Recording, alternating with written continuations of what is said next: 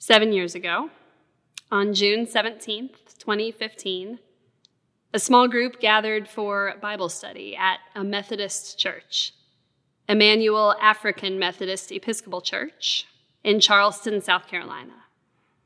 This is the oldest AME church in the South, one that has a long legacy of working for civil rights and racial justice. They say it wasn't unusual to get visitors at the church throughout the week, especially in summer, tourists wandering the streets of downtown Charleston who would pop in and ask to look at the beautiful and historic church building. So they didn't think it particularly odd when a 21 year old named Dylann Roof came in, asked for the pastor, was shown around the church, and then agreed to join in the Wednesday evening Bible study. He sat with the pastor and about a dozen other church members that night as they discussed this very passage, Mark 4, the parable of the sower, or as it's sometimes called, the parable of the soils. He participated in the study for nearly an hour, listening, discussing, debating at times, until finally, as the group began to close in prayer, he stood up pulled a gun out of his fanny pack, and began shooting. It was later determined that Roof had been radicalized with hateful disinformation online and had targeted these victims because of their race, as well as the civil rights work that they had been so active in. A pastor, a state senator, a track coach, a librarian, a 26 year old aspiring rapper, an 87 year old church choir member, and a white supremacist mass shooter. In what would turn out to be the final moments of most of their lives, studied together this parable from Jesus. On the anniversary of this horrific tragedy, there's a national movement for congregations to join with Mother Emanuel AME Church in studying this same text and asking ourselves, what kind of soil are you? Now, on the surface, there isn't much interpretive work for the preacher to do on this text. After all, this is the only one of Jesus' parables in which he tells us exactly what it meant. Jesus explains to his disciples that the seed that the farmer scattered is the word of God and that it lands on four types of soil, four different human experiences of the message of God growing in our lives or not. The first type of soil is hard and dry, and Jesus says that this represents people who are not receptive to his word. And so the seed is plucked up by the enemy before it has a chance to take any root at all. Here I think of C.S. Lewis' Screwtape Letters, an allegorical tale in which a demon named Screwtape advises another demon, Wormwood, on how to keep a man from coming to faith in Christ. He says it's funny how mortals always picture us as putting things into their minds, but in reality, our best work is done by keeping things out. Do all you can, dear Wormwood, to keep our man from praying. Take out the desire. This is what the hard and dry soil looks like. The second type of soil is shallow and rocky. Jesus says this soil represents those who receive God's word with joy at first, but lack the depth for a strong faith to survive the inevitable challenges of this life. When I think of this type of soil, I recall a sermon in which your senior pastor, Magrey de Vega, brought a vending machine on stage and talked about how many of us settle for a shallow version of faith known as moralistic, therapeutic deism, in which we assume that we're basically good people. A vending machine type of God will dispense the answers to prayer that we ask for, and our lives will be easy and blessed. Jesus says this is the shallow faith of rocky soil. The third type of soil, Jesus says, is thorny soil.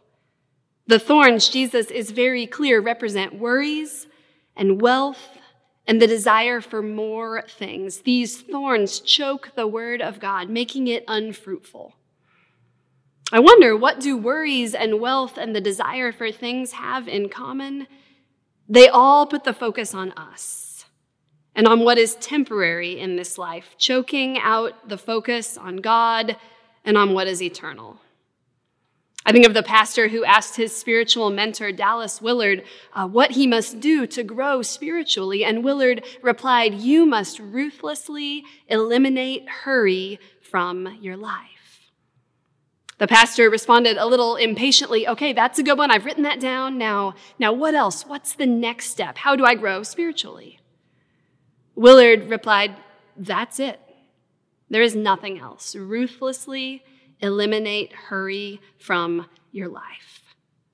See, hurry and worry and striving for wealth and status and success make our lives a thorny soil in which the word of God cannot thrive. Finally, Jesus says there is good soil. Soft, receptive, open, free of rocks and thorns, with plenty of depth for roots to grow. Notice that not all the good soil produces the same crop. Some produces 30, some 60, some 100. Each plant's diverse, but each miraculous in its own way. I became fascinated this week reading stories and articles about the Bible study group at Mother Emanuel AME Church. In a large church of over a thousand in membership, this was a small study of only about a dozen. It was an ongoing long term group that happened every week, not just a little four week or six week class that you might join in for a bit, but an open ended time of exploring the Bible each week. In this group were multiple pastors, seminary graduates, community leaders, lifelong, deep persons of faith. They would gather first for a potluck meal with a larger group of church members, and then this smaller group would break off for Bible study. With no formal textbook or curriculum, they simply opened the scriptures and discussed for an hour or more, verse by verse, how these words apply to our lives today. On the surface, this parable is simple, right? The word of God falls on different types of soil, so just be better soil. Get the hardness and the dryness, the rocks, the thorns out of your life so that the word of God can take root. Just be better soil. But the folks at Mother Emanuel Church that night were already pretty good soil, weren't they? Lifelong churchgoers, pastors, civil rights champions, devout students of scripture, elders of the church. These folks gave hours each week to delve deeper into their faith. Their lives were producing good fruit, 30, 60, 100 fold. If the only message of this parable was be better soil, these folks could have packed up and gone home early that night, because there wouldn't have been much else to say. If Jesus' only purpose in this story was to get us on a soil improvement plan for the little plot of dirt that is our own individual lives, these folks could have answered the question, What kind of soil are you? pretty quickly and truthfully. My soil's looking pretty good, Jesus. And they could have called it a night. But soil isn't really an individual thing, is it? It's kind of hard to tell where my soil ends and my neighbor's soil begins. The property line that divides my neighbor's lawn from mine is really just an approximation, right? Is a blade of grass on the dividing line mine or my neighbor's? It depends which way the wind blows. A weed that starts growing from my side might easily spread to his. A rock or thorn from the neighbor's territory could easily shift to mine. And if one of our lawns is dry or hard or sick with disease, it won't take long before the other's soil is affected too. I believe Jesus chose this metaphor of soil intentionally as a way of asking not just what kind of soil am I, but what kind of soil are we? This image is from a series of paintings done by French Catholic missionaries in order to help the Massa people in Cameroon hear the gospel in their own context. The missionaries worked together with the people of Cameroon to reimagine over 70 scenes from the Bible in an African context. In this painting of the parable of the sower, there is not only Jesus sowing, you also see people working alongside him, preparing the soil. In this way of looking at it, the question isn't whether we individually are good or bad or rocky or thorny soil. The question is who around us has obstacles in their way. Who around me has inherited challenges with their soil that maybe I've never had to face? Then we dig in deep to their lives together, pulling up the roots and the rocks and the thorns. Even if it's hot outside, even if we get a little dirt under our nails, even if our hands get scraped and cut. I'm amazed that the Mother Emanuel AME Bible study allowed Dylann Roof to join their little circle that night someone who didn't look like them, someone who didn't fit, someone whom they just as easily could have met with suspicion and exclusion and asked to leave. But they welcomed him in. Survivors even spoke about this at his trial. Perhaps they sensed an opportunity that night to dig into the life of another and do some gardening together. We continue in their legacy every time we practice our faith, not only as individuals, but also as a community. You might continue in their legacy this week by sharing the recent Florida Annual Conference United Methodist Resolution Against Gun Violence, written by Jim Harnish, with your elected officials. You might continue their legacy this Juneteenth weekend by reading a resource on anti racism as Christian discipleship you might continue their legacy by doing an act of service. You might continue their legacy by sharing authentically and listening lovingly in a small group Bible study, or even in the online comments of this very worship service.